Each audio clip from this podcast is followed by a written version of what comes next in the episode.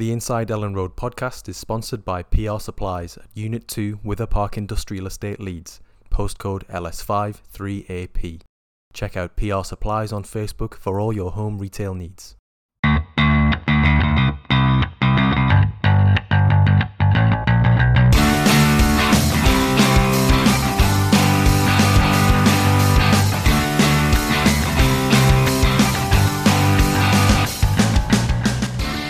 Hello and welcome back to the Inside Elland Road podcast with myself, Joe Donoghue, and the YEP's chief football writer, Graham Smith. It's almost 2024, and Leeds United are still finding weird and wonderful ways to self inflict disappointment on their supporters. Um, while Boxing Day was a gut punch, Ipswich's nightmare before Christmas was a joy for all those at Elland Road and the many more watching on from further afield. And I'm sure everybody would rather have taken points off Ipswich as opposed to Preston if given the choice. Um, we're only just past the halfway mark of the season, there are plenty of points to be won. And while nobody's seeking a reminder of the gap to the automatics, this team certainly has quality and stranger things have happened. Um, now, many of you will have been pointing the finger at Illan Meslier for the result on Boxing Day. And believe me, we'll get into that later on. But I think one particular culprit's gotten away with things a little bit lightly. Graham, do you think your your no-show at Deepdale had anything to do with Leeds' performance? Some of the some of the players maybe feeling, I don't know, a little off color or taking it easy, knowing that you weren't there to hold them to account with your ratings. Uh, potentially, um, or maybe you were like the substitute teacher. You know, I re- I remember once at school, a substitute teacher walked in uh, in English, and we all cheered, like like, but cheered in a way, like like if you're watching a film and there's like a, a prison scene and they bring in the fresh fish and everyone cheers with like a you know we're gonna we're gonna get to terrorize someone new type. That was that kind of cheer. Maybe that's how the Leeds players felt when they looked up to the press box and saw that it was you um, instead of me uh, who was reporting on the game. Um, I have enjoyed though still taking flack for the ratings that I didn't write. Uh, that's been that's been a real highlight of the last few days. Um, days in which I've spent most of my time trying to drum up a Christmas related Leeds United team, um, and I haven't managed to complete it, which is ruined Christmas for me. Really, I had a Farke the Herald Angel sing, obviously, um, and but do they know it's Christmas time at all? Okay. Um, rode on the first day of Christmas. Uh, a grey and, that one. A grey and a manger. That's see, that's um, good. That's topical. Nice. Yeah. um, did I find any more? I think that might. I couldn't think of one for Struijk. Um, yeah, I think that I think that might have been as far as I got. Uh, but if any more come to me while we're recording, Mary's boy child Pascal Struijk. Uh, all right, okay. Sorry, I'm just coming up with this right off the cuff. You've had days, as you've just said, to come up with this rubbish, right? And you've decided to say it within the first three minutes on this podcast when everyone's going to be listening. No one's in a Christmassy mood anymore because of what happened at Preston. Nothing to smile about in my life, as you might say. Um, yes, Christmas, Christmas, well and truly uh, ruined um, by Leeds United. I wonder how many times, how many years that's happened for for Leeds fans. You know, Leeds well, fans determined. Kind of, that, that, was my verdict um, that I wrote after Preston. It was, you know, that's that. Now that's what I call the championship. You know, beating Ipswich four 0 really convincingly, really comprehensively, and then losing two one to Preston, who just they really. I mean, apart from Liam Millar, they didn't offer much. They were just a big, as you might again, as you might say, a big team of galoots, and yeah. with one tricky left winger with frosted white tips in his hair. Um, but you know, we all know what happened. Frosty the Snowman on left wing. Yeah. Um, I'm walking in Rutter, uh, obviously. Oh, no, see, uh, yeah, okay. yeah. I, I, really, really want you to be bad at these, but they're actually quite good. I think we should try and resurrect. This should be the podcast that resurrects uh, Christmas. Um, famous Christmas, famous not for having a protagonist who was resurrected at some point in the in the future. Yeah, um, Spence, Spence in Royal David City, mm. or Good King Wences Spence. Good King Spenceless. ah dear. Um, yeah, I I didn't. I can't say that I gave the Preston game my 100% undivided attention. Fact. Um, which is probably why I got quite a few angry responses to my kind of halftime. I just thought I'd chime in with you know a couple of things that I'd enjoyed in the first half, uh, and that went down really well. Were you watching a different game? yeah. Well, thing is, I wonder if it's because I wasn't watching it with you know you, uh, uh, who is a notorious thief of joy, or anyone else in the surrounds. When you watch a game with people, you're maybe more likely to verbalize negative thoughts. You know what I mean? And then you kind of or, or positive thoughts. Then you're sitting in your not you. Then you're sitting in kind of your negative bubble or whatever. Because I was watching it kind of with half an eye, and the other the other eye and a half was on kind of you know family Christmas, so as not to get told off. Then perhaps I wasn't kind of saying out loud the bad things that I'd seen, and so I was maybe only thinking about a couple of good things that I'd seen. I thought Struijk had a really good first half. I thought Kamara had a really good first half. Um, I thought Archie Gray had a really difficult first half. Um, but who wants to begin a, a Christmassy tweet with, "Oh, that seventeen-year-old child, uh, that boy child, is uh, is being absolutely rinsed there." Um, yeah, so uh, so yeah, I said a couple of positive things. Got soundly kicked in the shins from all directions. And uh, Graham, you should know better. You should know better by now, though. After Leeds have lost or Leeds aren't playing very well, you can't bring any positivity to the timeline because you will get kick, kicked in the shins. Yeah, um, yeah. Everyone turns into Scrooge, don't they, or, or the Grinch? Um, yeah, I reckon there were a lot of Christmas trees torn down actually on on Boxing Day uh, after Meslier uh, did what he did. Um, why did he do? Why did he do that? I mean, it's almost like he's gone this much of his life without realizing if you put your hand in someone's face, you might just get sent off. Mm. Um, I mean, it's not really Boxing Day, Meslier. Not meant to actually box. Yeah. Uh, do you know why it is called Boxing Day? Actually, no. Yeah, we looked it up on Boxing Day, and I already have forgotten. Uh, oh right, okay. I thought you were going to indulge me. Uh, I thought you were going to take the opportunity to educate me something about um, it might have been something to do with working people or servants boxing up their belongings and going home um, mm, to celebrate to celebrate Christmas, uh, or it might have been something to do with tradespeople. Uh, I can't remember, but it's not to do with actual pugilism. No, so Meslier definitely got the meaning of Boxing Day wrong. Um, 10, 10 out of ten for the theatrics, obviously, a bit of panto uh, yep. from the from the Preston man. Um, but you just cannot, you just cannot, must not, should not ever put your big sweaty glove in a man's face uh, like that because the smell the glove routine, it might have got you a yellow card 20 years ago, but it's almost inevitably going to get you a red card these yeah. days. There was no uh, hesitation he, from the referee. And he'd already kind of aimed a bit of an elbow at a player who'd made contact with him and uh, it, you know, having seen the red card, my first thought was, will Farke defend him, or will this be the time when he finally kind of criticizes somebody? Um, but he wasn't particularly minded to criticize Meslier, was he? Not really.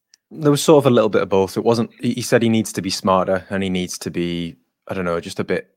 He needs to not react to provocations. That was kind of the extent of his I don't know, is, is at least his, his public chastising of Meslier.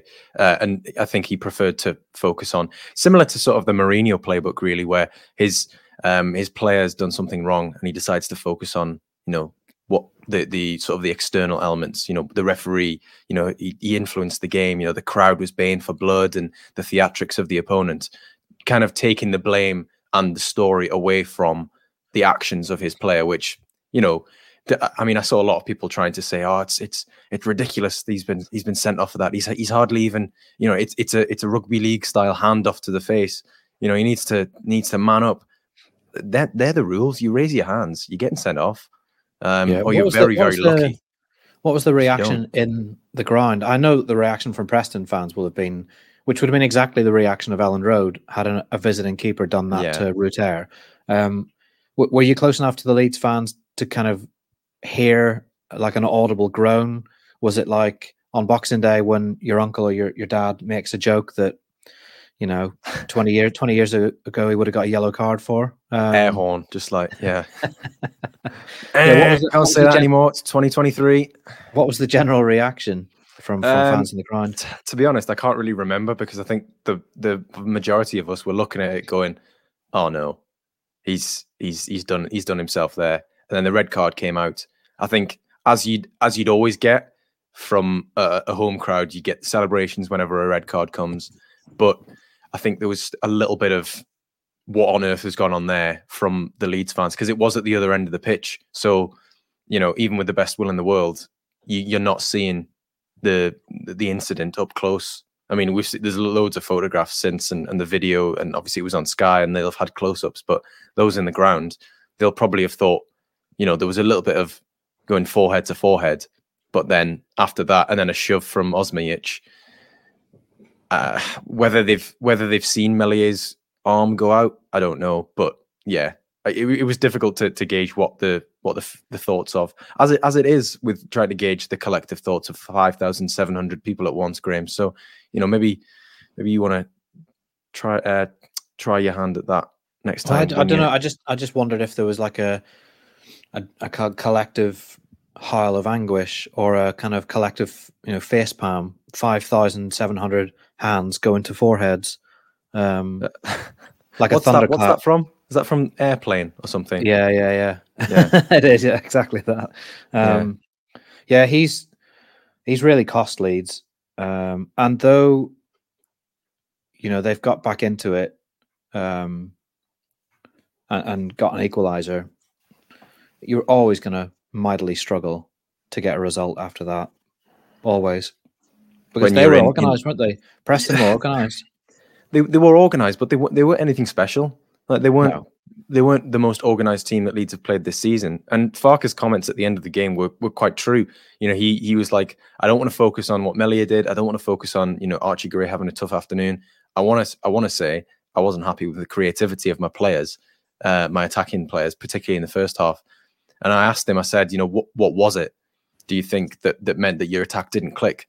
And he was like, it's I don't think it was tactically. I think it was sort of mentality, um, which makes you think, you know, will he actually change up that front four um, against against West Brom? Because it's a possibility, um, given how I don't know how it, it wasn't, you know, him throwing anybody under the bus because he didn't name anyone any one of the, the, the attackers and say that I wanted a better mentality from them. It was sort of as a collective, which again is is him, you know, deflecting attention from individuals. But it's kind of one of the first times that he's really dug a section of his team out after a defeat, isn't it? Whereas previously he's come up with lots of excuses and you know mitigating circumstances, um, which you know not all of them have washed, but the the take home message from him, or the, the one that he wanted to to express was that he wasn't content with the way that the, the team attacked in the first half.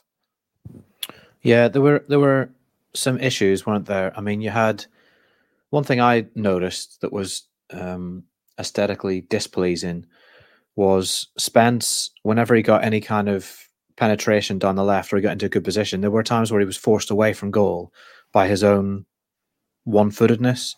Um, mm. You know, whereas if he was on the right, he'd have kept going or he'd, he'd have cut in a little bit. I felt like to keep the ball under control, he had to take it away from goal and go back towards the touchline and then recycle the ball.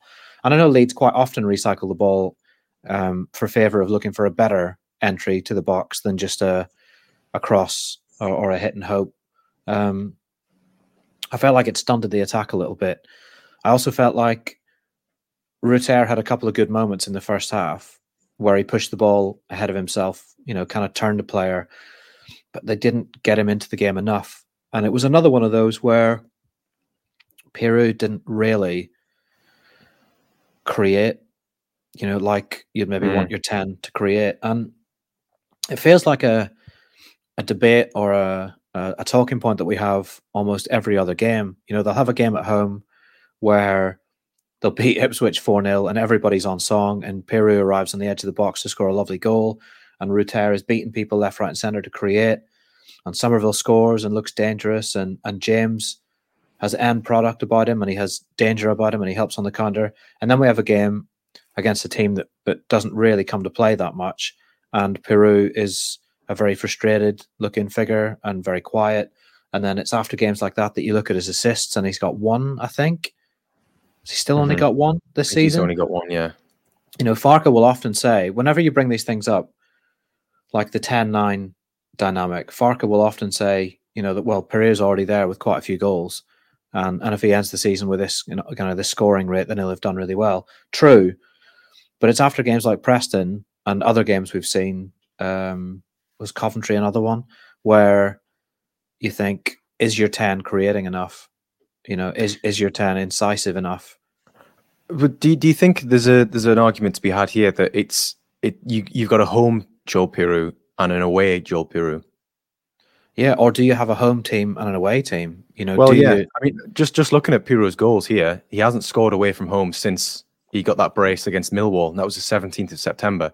He does have nine for the season, so obviously it's not a bad haul. Um, but he's got every one, two, three, four, five, six, six of his goals since then um, have all been at home. Yeah, you almost wonder if it's time to try something different away from home. Uh, if it's time to have Potentially, yeah. Cree, Cree as the 10. Um, I mean, maybe, and we'll come on to talk about this. Maybe they've got something lined up for January that's going to be a, a solution for that conundrum. Well, But- he, he was the the first player sacrificed as well. Well, he was the player sacrificed for for Darlow uh, after 50 odd minutes when Meslier was sent off as well. Which I thought initially I was like, okay, well that's going to impact your firepower. But then I thought, well, actually no, he hasn't done very much today, so I can understand why he's he was the the immediate right. Let's get let's get rid.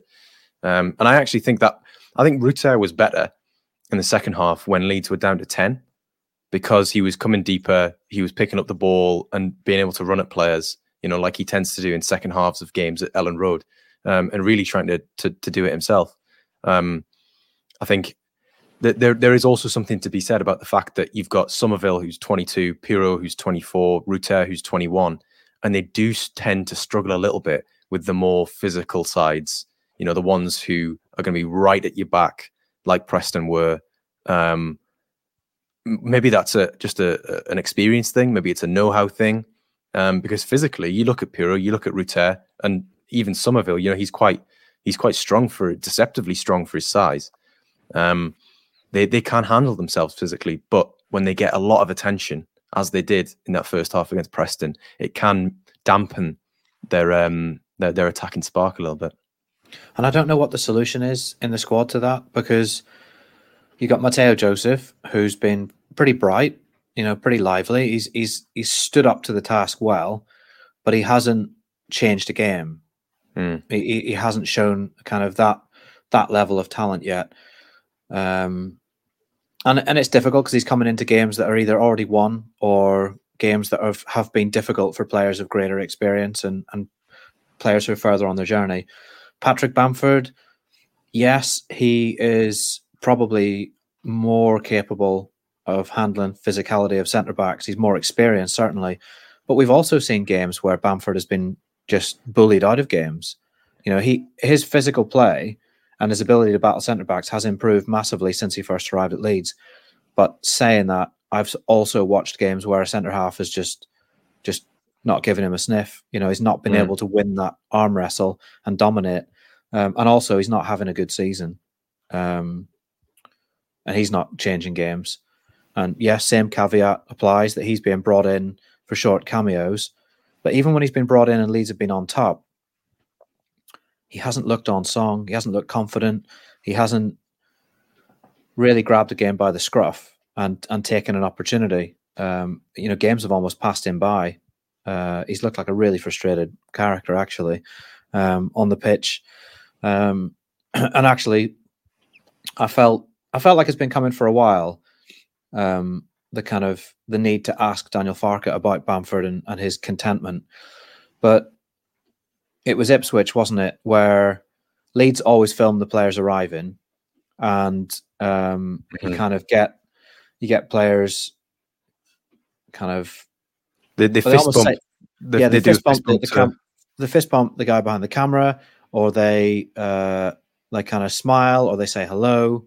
They they greet um, they greet the camera. Uh, and Patrick Bamford walked down the corridor blowing out his cheeks uh, in the way I do after trying to wrestle four kids, you know, into whatever it is I want them to do, whether that's going to bed or just generally showing me some respect.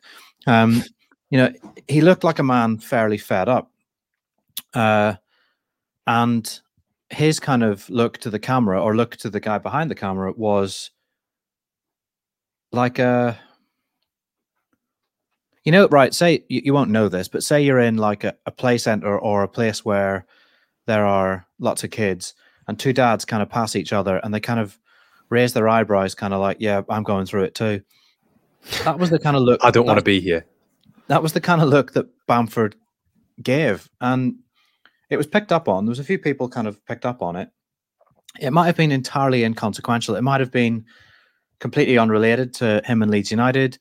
Um, but you know that you're being filmed, right? And you know that this goes on social media before every game. You know that fans are going to be watching this.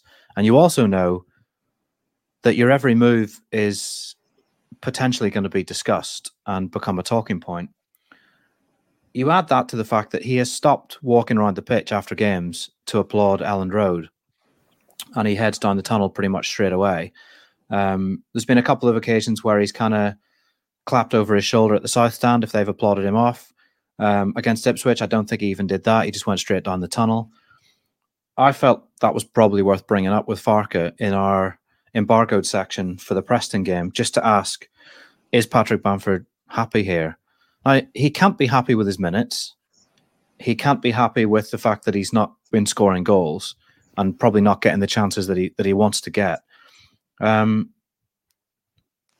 but Farke kind of said, "Well, you'd have to ask him," and then went on to talk about what he sees from Bamford in training. You know, he sees him supporting younger strikers. He's always given Georginio advice. Um, he's playing the good teammate role, you know, which is which is to his credit because there's got to be a part of him that wants Georginio to kind of not be starting every game. So it's kind of almost self defeating, isn't it? It's very side before self to be dishing out advice to the man that's keeping you out of the team. Um, but I do wonder about his contentment at Leeds. And, you know, I wonder if there's still a hangover, and it would be fully understandable from what happened to him late last season when he was taking flack and and it went way too far. You know, it, it went from criticism of performances into abuse. Uh, people took out their frustration at, at, Leeds United in a way that was unacceptable on Patrick Bamford as an individual and on his family, which is just so far beyond what is acceptable. And and it wouldn't surprise me if that was still on his mind. It'd probably still be on my mind if that, that had happened to me and, and my family. I'd be I'd be the world's most bitter man. Um, but I, I don't know. I just wonder how content he is at Leeds United and, and how things have gone. Because um, in the Championship, you would have expected Patrick Bamford to play a lot more and score a lot more and and be an important player. That's what we were anticipating because he's been here and done it before. But is Patrick Bamford after you know two and a half seasons worth of you know not not playing regularly enough, not scoring regularly. I think he got six goals over the last two seasons. Is he still one of the best strikers in the championship when you think about it? Because well, he's had you know, so, he's had so many injuries, hasn't he? You know, well, yeah, you can you compare him to like the likes of well Piroe before he signed for Leeds as well. He was scoring forty goals over two seasons. Chuba Akpom last season. Could you see Patrick Bamford? You know, I think they're only separated by two years in age. Akpom and Bamford. Could you, you know, Victor Gyökeres um, who's now at Sporting, who was at Coventry. You know, could you see Patrick Bamford going and doing a 20 plus goal season? No, because you can't guarantee that he'd be available for that length of time to, to actually get those goals. So you can see why Leeds have had to had to act and, and sign players um, who are going to be available. Because availability is, you know, you look at the best players in the world, Lionel Messi, Cristiano Ronaldo, um, you know, your your your Mohamed Salahs, Harry Kane, that by and large, they're always, always fit and ready and available. It is it is the the most important commodity when it comes to to, to football players. I think, um, and yeah, I, I just don't think Leeds would have been able to count on him. So I can't I can't. Obviously, I sympathise with his situation. The you know the obviously uh, everything you said about the the abuse that he suffered. No one, no one, absolutely no one in their right mind is ever going to condone that. But I think my my empathy for his situation goes so far because if if I'm in Patrick Bamford's shoes right now, I'm doing everything I can on and off the pitch to convince Daniel Farke that yeah, you know what, I've been here, I've done this before. I am the man to to solve to, to solve this issue. I'm the man to fire you back to the Premier League. I'm the man to to to deliver um, the this this uh, another shot at Premier League football that he so desperately want that Farke des- so desperately wants, which he outlined in his interview and outlined in his first press conference um, when he was announced as manager. I'm not puffing out my cheeks. I'm not looking like a, you know, I'm not looking as though I'm not suggesting he is, but I'm not looking as though I'm sulking in stuff that's going out on on club official accounts. I am doing everything that I can to get fans on side, even if I'm not feeling it, even if I feel like they don't deserve it. I, I just I feel as though it's very, yeah, it's it's a difficult one for him. I, I don't I, similar to you. I can't really work out what where his where his head is at. Um, and I'd like to. Football, I'd like it's so important, isn't it, to to know to have that that peace of mind and that that confidence. Yeah, I'd like to know where he's at. You know, and, and I don't think that we're going to get the chance to ask him anytime soon. Um, yeah, I, I'm I'm caught between wanting to resist that whole footballers are there to play and not be heard, and they should just shut up and and um, be thankful and uh, and take all the, the flack that comes their way with with a grin. I don't I don't want to go down that route. At the same time, I wondered how wise it was to do a podcast uh, in a season that was going the way it is. Now I know that they were probably all so many episodes were pre-recorded before you know this this period of goallessness and very few minutes and struggle kind of deepened. I also wondered about the hair. It seems like such an inconsequential thing. Yes, I know I shouldn't talk about hair, but uh, you know that dramatic reveal on the touchline when he took the hat off. It, it, is it too reductive to say just keep your head down? You know, don't draw attention for anything other than your football. Uh, or I mean, I'd, I'd it, say, Graham, we're, we're, getting dangerously close here to be, being one of those stick to football types. yeah, know, well, that's what, what, I want mean? to resist because I mean, I myself wrote a column about how Patrick Bamford shouldn't just stick to football whenever he was putting out stuff about Black Lives Matter, whenever he was um, getting involved with charitable work for kids who don't have enough in schools that don't have enough. You know, I, I feel like Bamford has almost been now whether it's a conscious decision by him or whether it's the circumstances. I feel like he's almost been silenced a little bit as a character because he he used to be very forthright on environmental issues and all of that. Um, so yeah, I don't want to go down that route of saying stick to football but it all just adds up. You know, the podcast and everything. It just it it it's given him attention for things that he doesn't need attention for at a time when actually he needs to score goals. Um, you know, Graham, anyone just, anyone would think that you were jealous that he was he was stealing listeners of us. so, you Listen, know, you, son, want, you want to be you, careful that that doesn't come across either. You enter the podcast sphere, you know, it's fair game. You're, you're a rival. Get, you're gonna get your legs broken. You know, you're a rival now.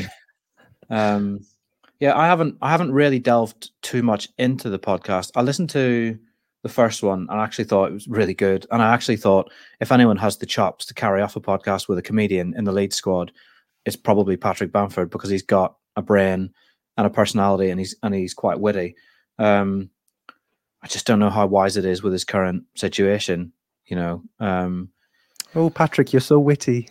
Oh, got, oh, I cannot. You've got, you've got literally cannot, literally cannot win with you. Um, well, it's been as, how, as as probably some people have mentioned to us that. Sorry, say again. It's probably how he feels.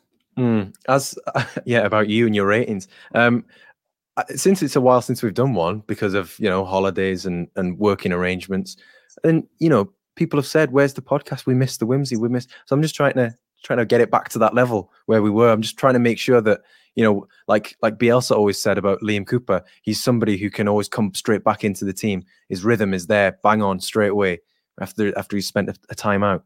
Um, there's no rust. I don't think there's any rust.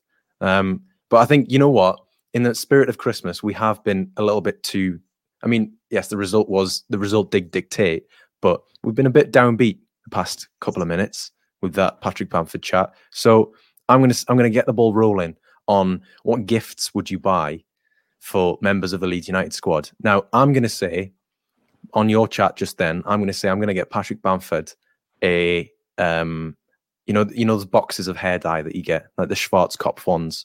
I mean, I'm, I, don't, I don't know why I'm asking you. Do you know the boxes of hair dye? I've realised what I'd said then. Um, but you know the ones you see in boots or like Superdrug or something. I'm gonna get him one of those. I'm gonna get him to restore it to his natural colour.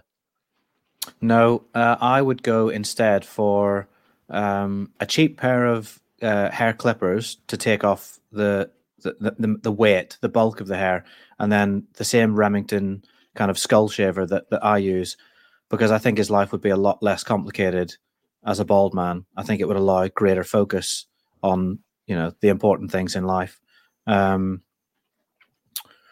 what else would I? What else would I get? Uh, Which players? Would you like me to suggest players and then you give me what what their present would be, or or vice versa? Uh, yeah, g- give me give me a player, and then we'll try and we'll workshop a gift idea. Ah, you've fallen into my trap. Uh, Junior Firpo. You've set me up. Um, I saw you coming Junior Firpo flights probably. Um, flights for a nice family getaway. for a nice half season long getaway to Saudi. Um, okay. uh, in order to free up the space uh, for a new left back, which is what I'd get Daniel Farke. ah, Um, there you go. Yeah. so I'd get Farke a left back, and and then and then, and he'd be obviously very grateful. Um, and then I'd and then from behind my back, I'd pull a number ten, uh, and he'd think, "Oh, you've really spoiled me." Um, and then I'd take him outside and hand him the keys to a brand new number nine as well. Um, Okay. because I'm incredibly generous. Uh, I wonder if Paraag Marathe, who was pacing the director's box before Ipswich like a like a tiger, I wonder if he'll be as generous in in January. Um, you know, I hadn't actually thought they needed a nine until I was driving back from Manchester Airport in the dead of night at the weekend when I thought, you know, actually a nine would would be useful. Um, but it's finding these players available at this time of year as well, isn't it? Because if you've got a nine who's scoring goals, unless he's in like League One, unless he's in the lower reaches of the championship, and you're gonna you're prepared to spend 10, 15 million on him, he's not moving anywhere, is he? Because if there's a nine in the Premier League that's scoring, he's not coming to the championship. Well, of course not. No. And if there's a nine in the Premier League that isn't playing, that isn't scoring, it's likely because he isn't playing. And if he isn't playing, he's not up to speed. And is he? Is it worth bringing him in instead of Rutter or Piroe? I, I, I, you mentioned that League One there. I think there's a striker in League Two that Leeds should go for, or at least I think anyway. It's my personal opinion. And you're going to call me a little EFL Euro nerd or pervert or whatever it is. Virgin. yeah, there you go. Cheers. I've, Go missed, on. I've missed these. Um, Ali Al Hamadi at Wimbledon. of course. Um, I think he'd be an excellent addition for Leeds because he fits the profile that Leeds need. He's very good at. Uh, he's a very good pressing forward. He's very good at running the channels. Good at getting in behind. He's six foot two. He's physical.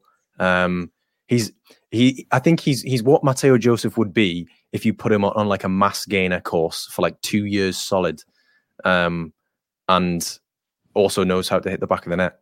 Um, I think he'd be a great sign in. I think his contract's up in June 2025, so not a huge. It wouldn't be a huge outlay. Um, and what else was there? I don't think he's on like a ridiculous, ridiculous terms at Wimbledon either because he he's.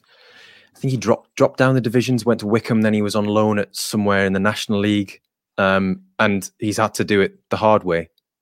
And I, I really think he could do a job. Certainly, with half an hour of games, you know, if Farke's going to play him for that amount of time, or, or would hypothetically, uh, I think he'd be a great addition and somebody who could genuinely test, um, you know, Farke's resolve in terms of right. We've got this type of game. Am I going to sit a little bit deeper? Are we going to play the channels a bit more? Get him running into the half spaces. Get you know, James Summerville, Gnonto, Rutter supporting him behind because there's there's always the potential that you could play with a more out and out number nine and drop Rutter into the ten, couldn't you? Yeah, um, yeah, you could. So that, that's that's where I am with that. Um, back, back to, to gifts. Back to gifts. Back to gifts. Uh, Charlie uh, Cresswell. I'm going to go with a punch bag or a speedball because he, he, he, again cannot be happy with his minutes. No, I would say um, no. That's what I call country 2024 because he, he's big into his country music. Mm-hmm. Um, but I also say that he can listen to that uh, on his way to a loan stint with. Um, actually, I don't even know where I'd send him because you don't want to strengthen. Maybe you want to strengthen someone down slightly lower down the championship table, you know, so or, he can maybe. Or maybe you want to strengthen, I don't know, a, a team north of the border who wear blue, maybe. Yes, I mean he could go to St Johnstone, I suppose, or Kilmarnock. um, if he's going to uh, be able to get up the A9, yeah. Uh, oh no, that's, that's Ross you County, know what? That's, that, that is not a bad shout, actually. Um, put a few more hairs on his chest, get himself a, a league title, maybe also a Europa League what title. a career that would be so far, um, though. Like Leeds United, Millwall, Rangers. That's yeah. You know, he'd, he'd be. I mean, I don't flying that Union Jack proud and high. um, yeah, he'd, he'd, he'd certainly have built up a tolerance to kind of expectation and criticism, wouldn't he? Yeah. Um, uh, all that's running through my mind is the is the full transcript of that video that Baron Cross took at, at Millwall when the Leeds players were walking in. That's still my favorite video of the season. Ninety percent of which we cannot repeat on a on a podcast. Um, you can, hold on, we can repeat one, and it would be um, it actually leans into the uh to the, yeah. the gift giving for certain players. You can't grow a beard, Shaq. So uh, I would ah. get I would get um a, a beard transplant voucher you know, if he goes across to wherever they do those uh, for Jamie Shackleton. Yeah, um, you'd, just, you'd be you send, you'd be sending Shaq to Turkey or Bulgaria to have hair from the back of his leg implanted into his chin. Um, what can possibly go wrong? Uh, I'd probably get Sam Byram. I'd give Sam Byram um, somebody else's hamstring.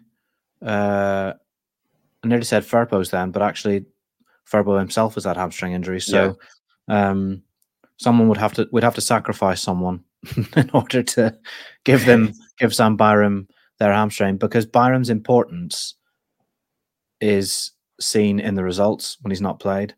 Um, and also in Farke's comments that he said, I think I've got yeah. him here. Um, look how well prepared and professional I am. Um, Sam Byram, uh, it's also a good feeling to have Sam Byram back. Um, it's good to have them both. He was referring to to Firpo there. Uh, and what else? Yeah, for, I, for, I, think he, he said in the pre pre West Brom embargo, he said, I think first of all, we had Sam Byram back with us today. He just trained with us yesterday, and I had him on the team sheet for 10 or 15 minutes. He'll have two more days training, is then fully available for the game. That's good. Um, he's, you know, I mean, it, he was like Sam Byram. He, in fact, looking at this now, every single answer that he gave in the pre West Brom press conference, he uh, he mentioned Byram. Sam Byram, we don't have to talk about him. I think an outstanding season and the most consistent in my team so far. That was the quote I was looking for um, when I started that that little piece there. But yeah, we don't have to talk it. about him. We don't have to talk about him, but I'm going to mm. excessively. Uh, yeah, Sam Byram is hugely important. Um, Ethan Ampadu, I'd get him a nice spa break. Um, just anything where he could put his feet up for five minutes uh, and not be entirely relied upon. Um, he is he is one that he's threatening to be the Mateusz Klich of this team, isn't he? And mm. playing all of the football all of the time, uh, and it is it is brutal to. It's also necessary though when you see how yeah. much influence he has. Yeah, massively. Um, so he'd have to go on that spa break, you know, somewhere between. I'll tell you when he could do it. When Leeds go to Peterborough, when Leeds go to Peterborough, Farke should send Ampadu off to some to Iceland or somewhere to spend a weekend entirely in silence with his feet up in a variety of hot and cold environments. Um, yeah. yeah, but you know, this is Leeds United we're talking about. Knowing Leeds' luck, there'd be a volcanic eruption in Iceland, which would, you know, delay his return. And he wouldn't, he wouldn't get back, back for, for six weeks. Yeah, yeah. um, there are there are other spas available in the United Kingdom. I'm fairly sure. Yeah, there's probably one. There's probably one in Yorkshire somewhere, not far from Thorpe Arch, or Probably not far. They, They probably play golf there, if we're being honest. They'd probably just build one somewhere at Thorpe Arch so they could keep an eye on him um, and have him under armed guard. Uh, who else would uh, would there be who would who would be requiring a gift at this time of year? Um, Again, I'm, I'm going. I'm going back to thinking about that uh, about Berens' video at Millwall, um, and thinking, but I can't say that, so yeah, don't say that. Going to keep stum. Uh, Rutter, I'd probably get him a Labrador um, that he could become best friends with, and and they could act the same together, lolloping Mhm. around, um, tearing up toilet rolls and and boxes, terrorizing the postman. Um, Kristoffer Klaesson, what would you get him? Kristoffer Klaesson. That's a good question. A- Uh, a, s- a ticket on the the Stena ferry across back to Norway from the from Hull, so we can actually Maybe, play yeah. some football. Maybe he, he- he's, he's played nothing. yeah, maybe he needs a season back at home, being a bit of a hero for um, someone. Just Go to on, get name, a, name a Norwegian team. uh, that one he came from that begins with V. Uh, Vålerenga. Yeah, oh, there you go. You've actually gone for the one which is most difficult to pronounce. Yeah, so Um, that's where that's where it's send him. Um, is Bodo Bodo? Bodo Glimt, yes, Bodo they are Glimt, yeah. Norwegian. Yeah, Yeah. maybe send him there as well. Uh, who else? Who else is there that? Uh, Carl Darlow, could you get him like a motivational quotes book for the next few games? Yeah, maybe. yeah, I'll tell you what's a big time to come in, isn't it? Big old time to come in. Who saw this happening? Um, But that's what you that's literally what you're a professional footballer and goalkeeper for. You come in at big moments. You have to. You know, there's Yeah. it's, it's, it's a unique position. yeah, well, look at Meslier. Look when Meslier had to come in. He had to come in during the, the championship promotion run in because Kiko got found guilty by the FA of racism. So, um, so Meslier, as a as a child with a very deep voice, he had to come straight in to the most important period of the season, bar none, for a team that needed promotion there and then. I mean, it, the city needed it. Never mind the team. So, yeah, what Darlow's doing is nothing that Meslier hasn't done.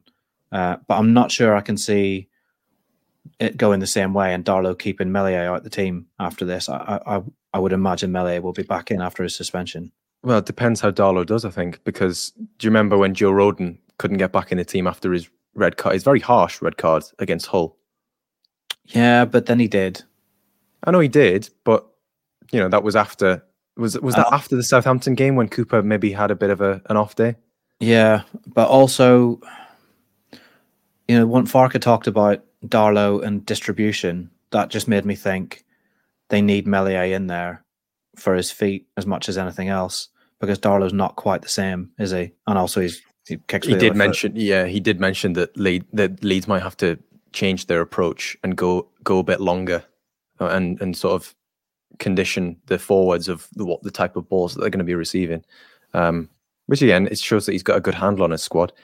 Um, yeah, do do we think it's maybe the beard that Melly is starting to grow recently that's maybe made him so so very angry? There's, a, there's sort of an uptick an uptick in his testosterone um, levels. It just looks it looks all wrong. Meslier should be baby faced. He should be a goalkeeper 35, 36 who still looks about 18, How, how old is he? Twenty two. 23. He's 2000 born. So yeah, he's 23. I mean, He's he 23 hit, until he turns 24. That's how it works. he has hit puberty late. I will say that. Um, Or maybe it's just Uh, been staggered. So like it, the, the the growth spurt that that boys go through. You know, he had that at I don't know seven, uh, probably, and then you know the, the the facial hair element is is now started to come through at 23. he didn't Um, have time for puberty because he was playing first team football for FC Lorient and then for Leeds. So maybe his body's just finally thought, no, enough's enough. You need to go through this now. Um, here, have some- Glimt, FC Lorient. Bloody Have hell, you've been you, you've been given a, a European football um, almanac for Christmas, haven't you? Here, have some testosterone and deal with this, son. At Preston away. Um, yeah, I think I think we've exhausted the gifts thing. I can't think of any really whimsical uh, gifts to give out. Um, No, I think we've done well there.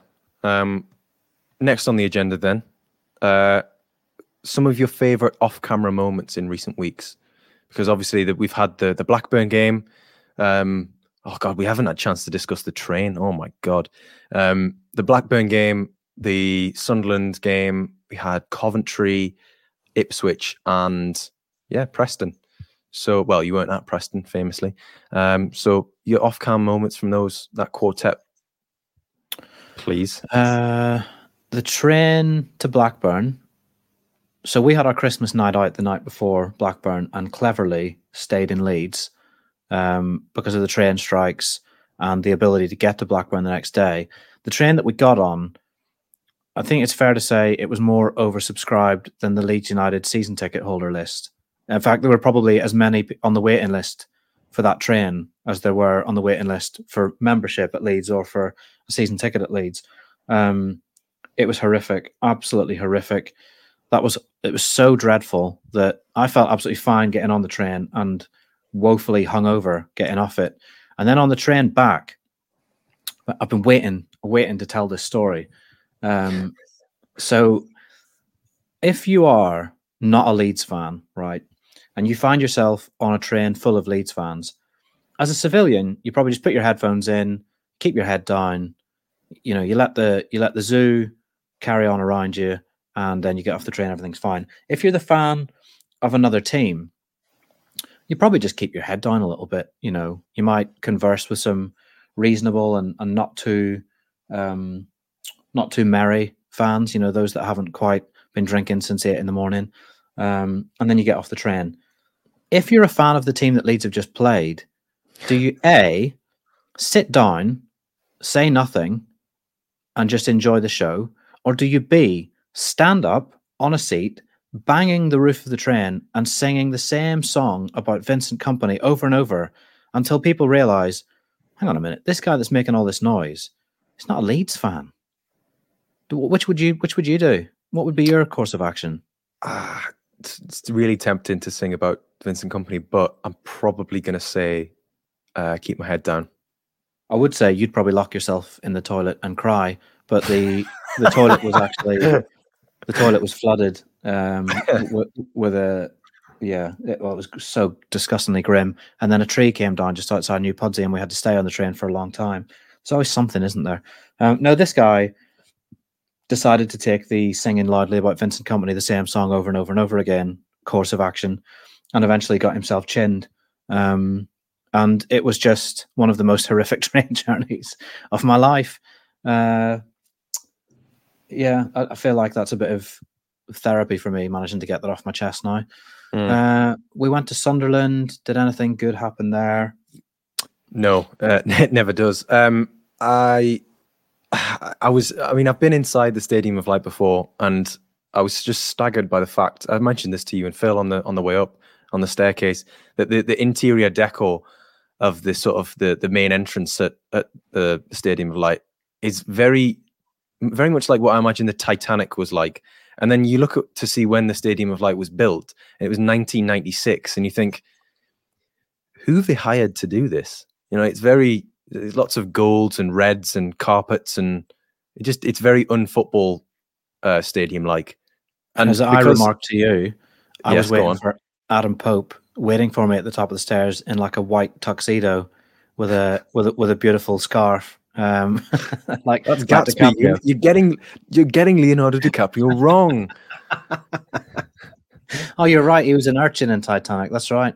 Um, but yeah, I, I, yeah, the whole Titanic thing annoys me because she was absolutely fine when she left Belfast, and then you lot got your hands on her and ran her into some ice. All right, okay. Um, let's not start a geopolitical debate again um, about things to have come out of Belfast. Uh, right. okay, okay. Off-camera moments at uh, Coventry. Well, not at Coventry, uh, Elland Road for the Coventry game. I spring to mind. can't even remember. One-one. One-one. I can't even. I can't even remember anything that happened. I can't remember what the goals were like.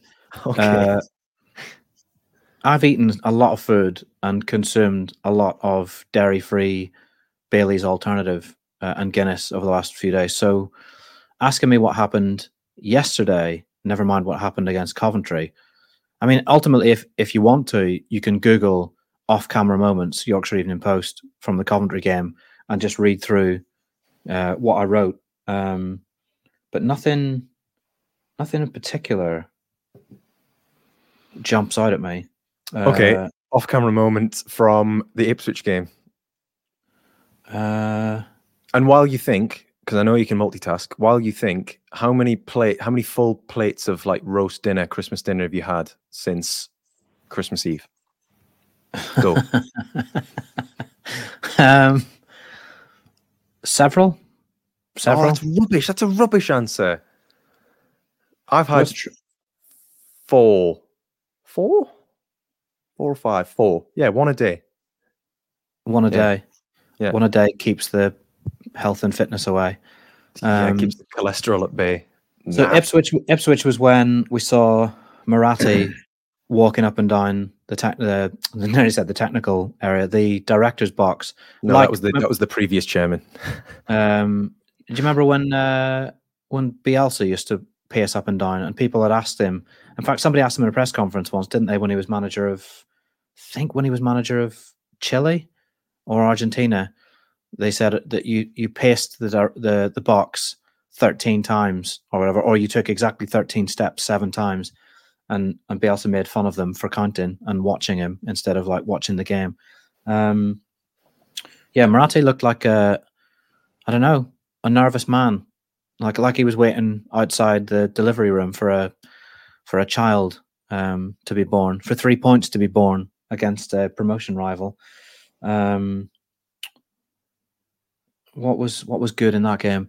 There was there was a point when Meslier played the ball out on the full instead of and he went aerial to to six foot five Daniel James on the right wing, and um, Six foot ball- five, Daniel James. yeah, the ball flew out over the giant winger's head, and Farke gave him a big thumbs up. Like, you know, right idea. You know, it was the good idea. You know, the way a striker does when a, a fullback plays a crossfield ball and woefully overhits it or underhits it, and the striker gives him a thumbs up as if to say, you know, that's the right idea. You'll, you'll get it next time. And then Meslier's kicking went so comically downhill from there. it was like I was waiting for Farke to give him a thumbs down. Um, and then a lion to appear and and maul him. Uh, yeah, that wasn't that was the only downside of that game was was Meslier's distribution. Uh, Kieran McKenna being very angry at the fourth official after Struijk dumped. Was it Chaplin? He dumped on the ground Yeah, for the just first before goal. Leeds went up and won a corner. Um, that was kind of the start of Leeds' big brothering Ipswich. Uh, I wish we'd done a podcast after that because we could have abs- we could have just purred for fifty minutes about how good it Well, was. you, sh- you should have thought of that before having a family, Graham. Yeah. So Uh, you know, I, I, I was there. I was ready. I've always got the microphone on me. I'm strapped. Um, but you, oh, I'll you, tell you, I'll tell you what. I'll tell you what we you, should talk you were about. going to Manchester Airport. You were, oh yeah. I'll tell you what we should talk about. Leif Davis. Oh, that's that's rough. Come on, he's been through enough. No, what I want to talk about was how Elland Road it it it cheered as his name went up because he'd scored an own goal and given away a penalty and done his absolute utmost to make sure that his former club beat his current club. His his number went up.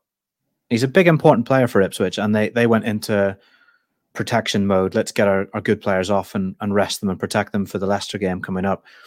Davis was one of those. And of course, he's on the far side of the pitch, which means he has to walk all the way around. And Leeds fans had kind of cheered when his name went up um, because they'd been ribbing him throughout the game.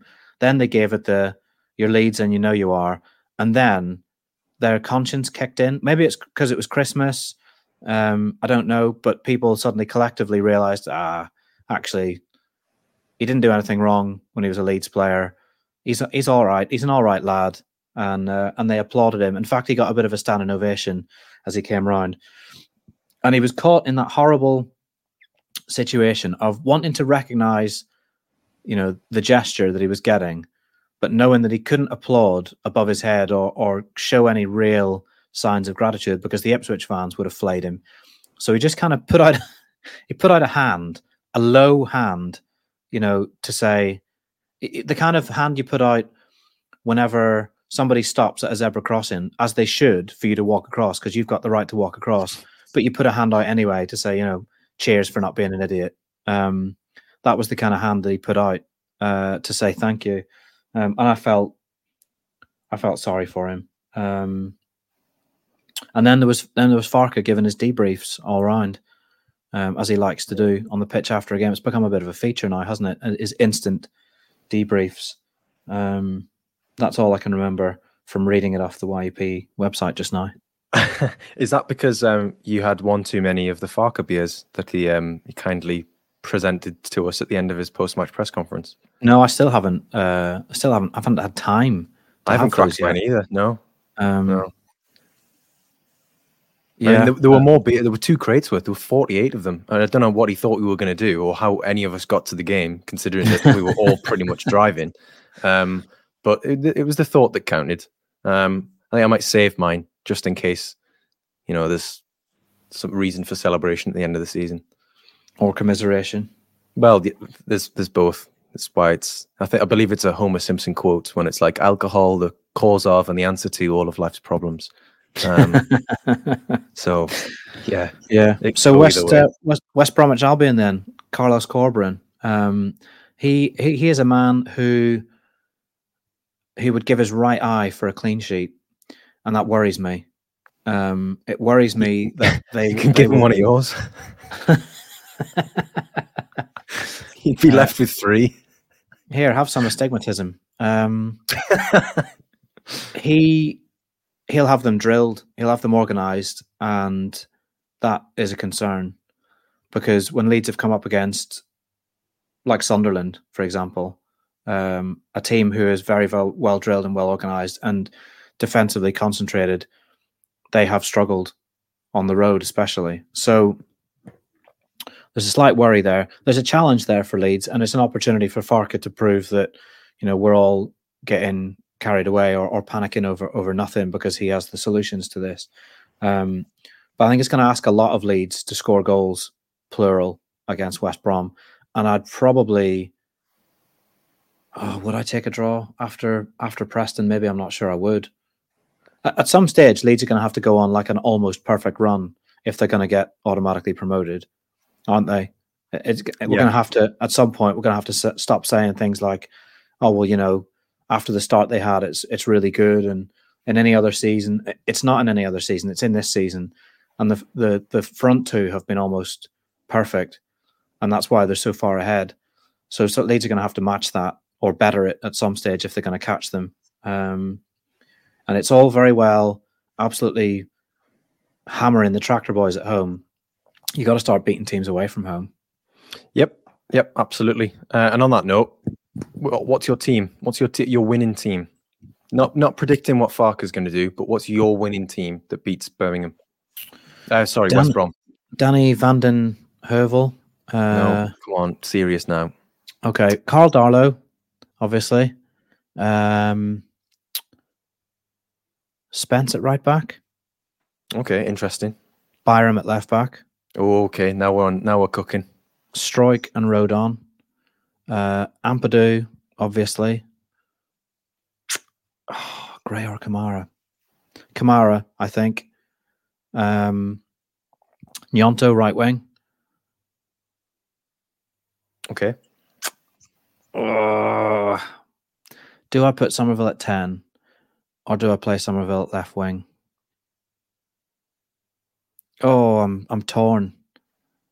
I'm absolutely torn.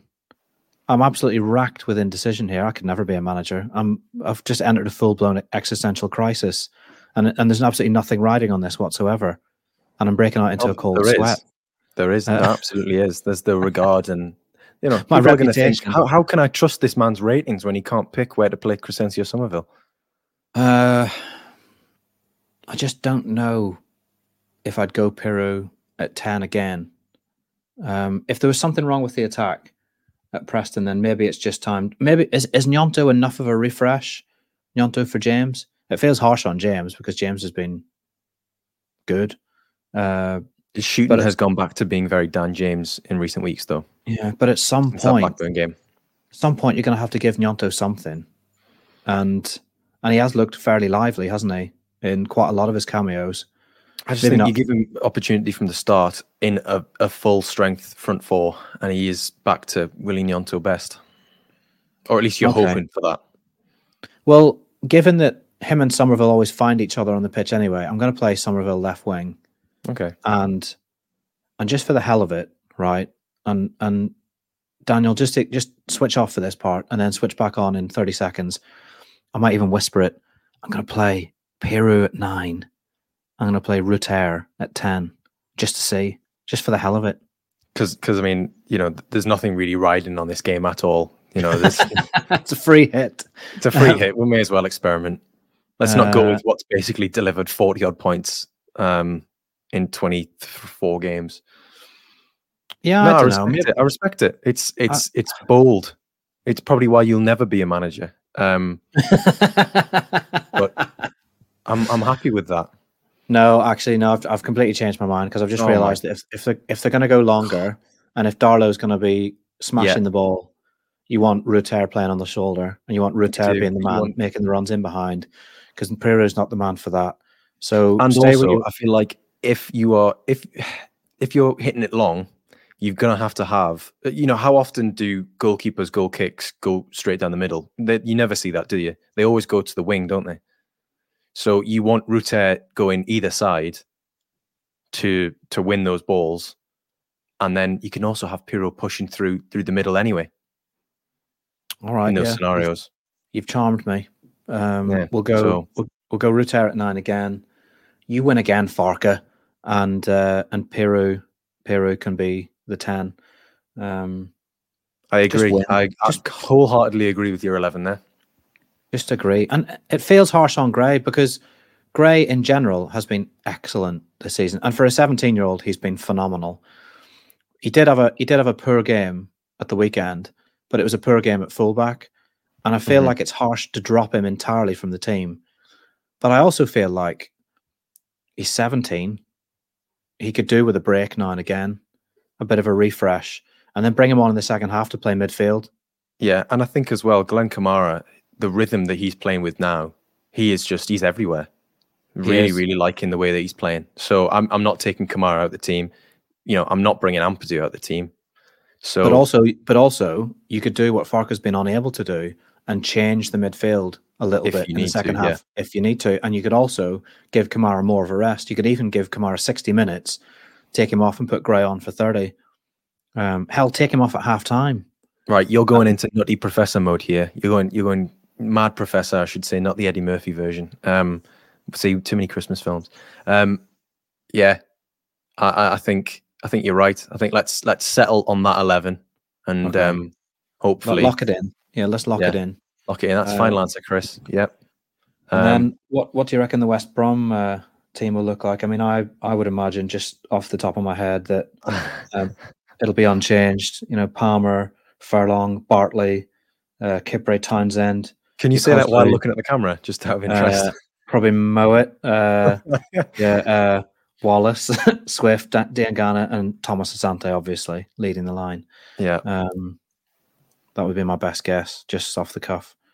Mhm. Um, what are they like, West Brom? I've been away. uh, hard to score against, hard to beat. Very Oh. Corberán-esque. Oh, good.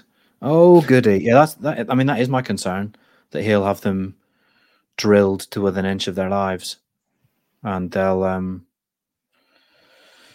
and they'll sit. Um, and maybe not not not so much that they'll they'll sit fully, but I just think they'll they'll relish the task of defending. They'll know how to defend whilst also attacking. Basically, is what you're trying to say. What, what they want is a one 0 isn't it? That's what Yeah. that's what And- Corberán's after. Funnily enough, what was their uh, their last game? It was a one 0 against Norwich. Yeah, So, he'll be rubbing his little hands, won't he? well, they're not little. He, he was a goalkeeper, wasn't he? Yeah, rubbing his six massive hands. He'll be rubbing his giant hands, his oversized, com- comedically oversized hands, and um, and licking his chops at the prospect of a, a one 0 victory against former employers who didn't um, employ him in the summer when there was a job going. Well, there you have it then. Um, Leeds up against West Brom next, and then Birmingham Birmingham City on New Year's Day. Um, probably a few sore heads for that game three o'clock. Graham, behave yourself. Um, and yeah, after that, it's Peterborough in the Cup. We'll have a podcast before that Peter, Peterborough game, uh, and then Cardiff away. So um, yeah, lots of uh, again, still lots of football to be played, and um, yeah, the next few months are going to fly by. I was sort of looking at the fixtures yesterday evening, putting them all in my my, my calendar. I was thinking this this stage of the season, you know, you blink and it's March. So yeah, looking forward to it. We'll have to wait and see. Um, and if anyone is traveling down to West Brom tomorrow, or if you're listening to this while you are traveling down, um, I hope you've got a spare jacket because it's going to be very, very cold at the Hawthorns, which is the highest professional ground in English football. So glad you said professional because I was right there, ready to jump in with Buxton. I was so close to jumping in yeah. until you I said professional because you'd have fallen you. into the trap that so many have fallen into. Uh, exactly. Yeah, I can't wait. Can't wait to freeze. Really looking forward to it. Yeah, that'll be good. Right. This has been the In- Inside Elland Road podcast with myself, Joe Donoghue, and YEP Chief Football Writer Graham Smith. Uh, safe travels if you are on the road to, to West Brom. We'll see you soon. Bye for now. Goodbye.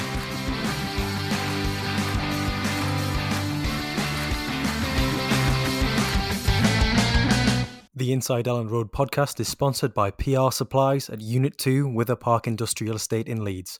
PR Supplies, everything for the home.